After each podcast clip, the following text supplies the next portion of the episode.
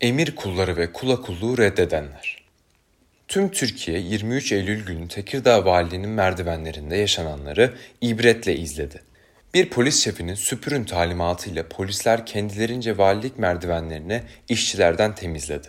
Oysa tüm Türkiye'nin gördüğü alnı açık başı dik işçilerin tertemiz direnişi polisin pislik muamelesini elinin tersiyle itip geri iade edişiydi. Öğrenciliğimde çok atılan bir slogan vardı. Sonra gezide de çok atıldı. Polis simit sat onurlu yaşa diye. Doğrusu hiç ısınamadım ben bu slogana. Belki polis torunu olmamdandır. Belki insanları, hele ki hiyerarşide alt kademede olanları sistemden ayrı birey olarak yargılamayı doğru bulmadığımdandır. Belki ilkokulda oynadığım Simitçi Mercan piyesinde Simitçi Mercan'ı hor gören Zeynel karakterine gıcık olmamdan. Simitçi olmayı sanki aşağı bir işmiş gibi tartıya koymak içime sinmediğindendir. Belki hepsi birden. İşçilerle birlikte gözaltına alındıktan sonra içeride polislerden bazıları küçük çocukları bile darp edecek derecede yapılan zulümden mahcup olup da biz de emir kuluyuz dedikçe içindeki son empati kırıntıları da yok oldu gitti. O slogan dilimin ucuna kadar geldi. Ne demek emir kulu olmak? Bu kadar kolay mı bunu söylemek? Bu askerlikte ucunda ölüm bile olsa emri uygulamak gibi bir şey değil. Tarih önünde yanlış safta olsa bile askerin hayatını daha büyük bir topluluk, amaç ya da beraber savaştığı askerler için feda etmesinde bir erdem vardır. Gerçek askerlerin düşmanı bile olsa karşısındaki başka bir askere saygıda kusur etmemesindeki neden budur. Ama emir kulu lafında onurlu, şerefli hiçbir şey yoktur.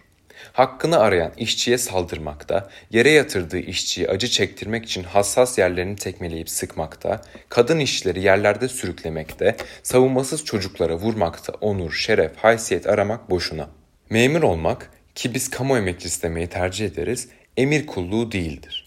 Kamuya karşı yani halka karşı sorumluluk içerir. Ahlak ve erdemin gereğini bir yana bıraksak bile kamu emekçisi kanuna aykırı emir uygulamakla yükümlü değildir. Tam tersine kanuna aykırı emri yerine getirmemek memurun yükümlülüğüdür.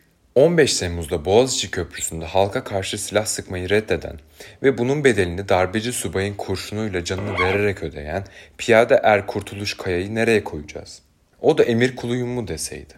Sabahtan akşama 15 Temmuz edebiyatı yapıp Dağtaş'a 15 Temmuz yazan ve bu istismar üzerinden bir istibdat rejimi inşa edenler bakın şimdi Boğaziçi Köprüsü'ndeki vur diyen darbeci subayın yerine geçmiş süpür diye bağırıyorlar. Birileri Osmanlı'ya dönüş heveslisi olabilir.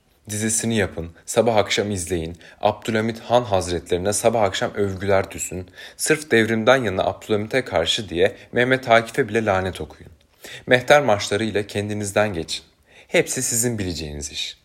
Ama unutmayın gün gelir buranın devrimle kurulmuş bir ülke olduğunu, yaralı bereli de olsa hala cumhuriyetle yönetildiğini, kula kulluğun bir daha dönmemek üzere geçmişte kaldığını size öğreten birileri çıkar. Bu birilerinin eli nasırlı işçiler, çileli ama bir o kadar da dirayetli emekçi kadınlar olması ise sürpriz değildir en azından işçi sınıfını bu toplumun devrimci gücü olarak gören emekçi kadınlar en öne diyen biz sosyalistler için değildir.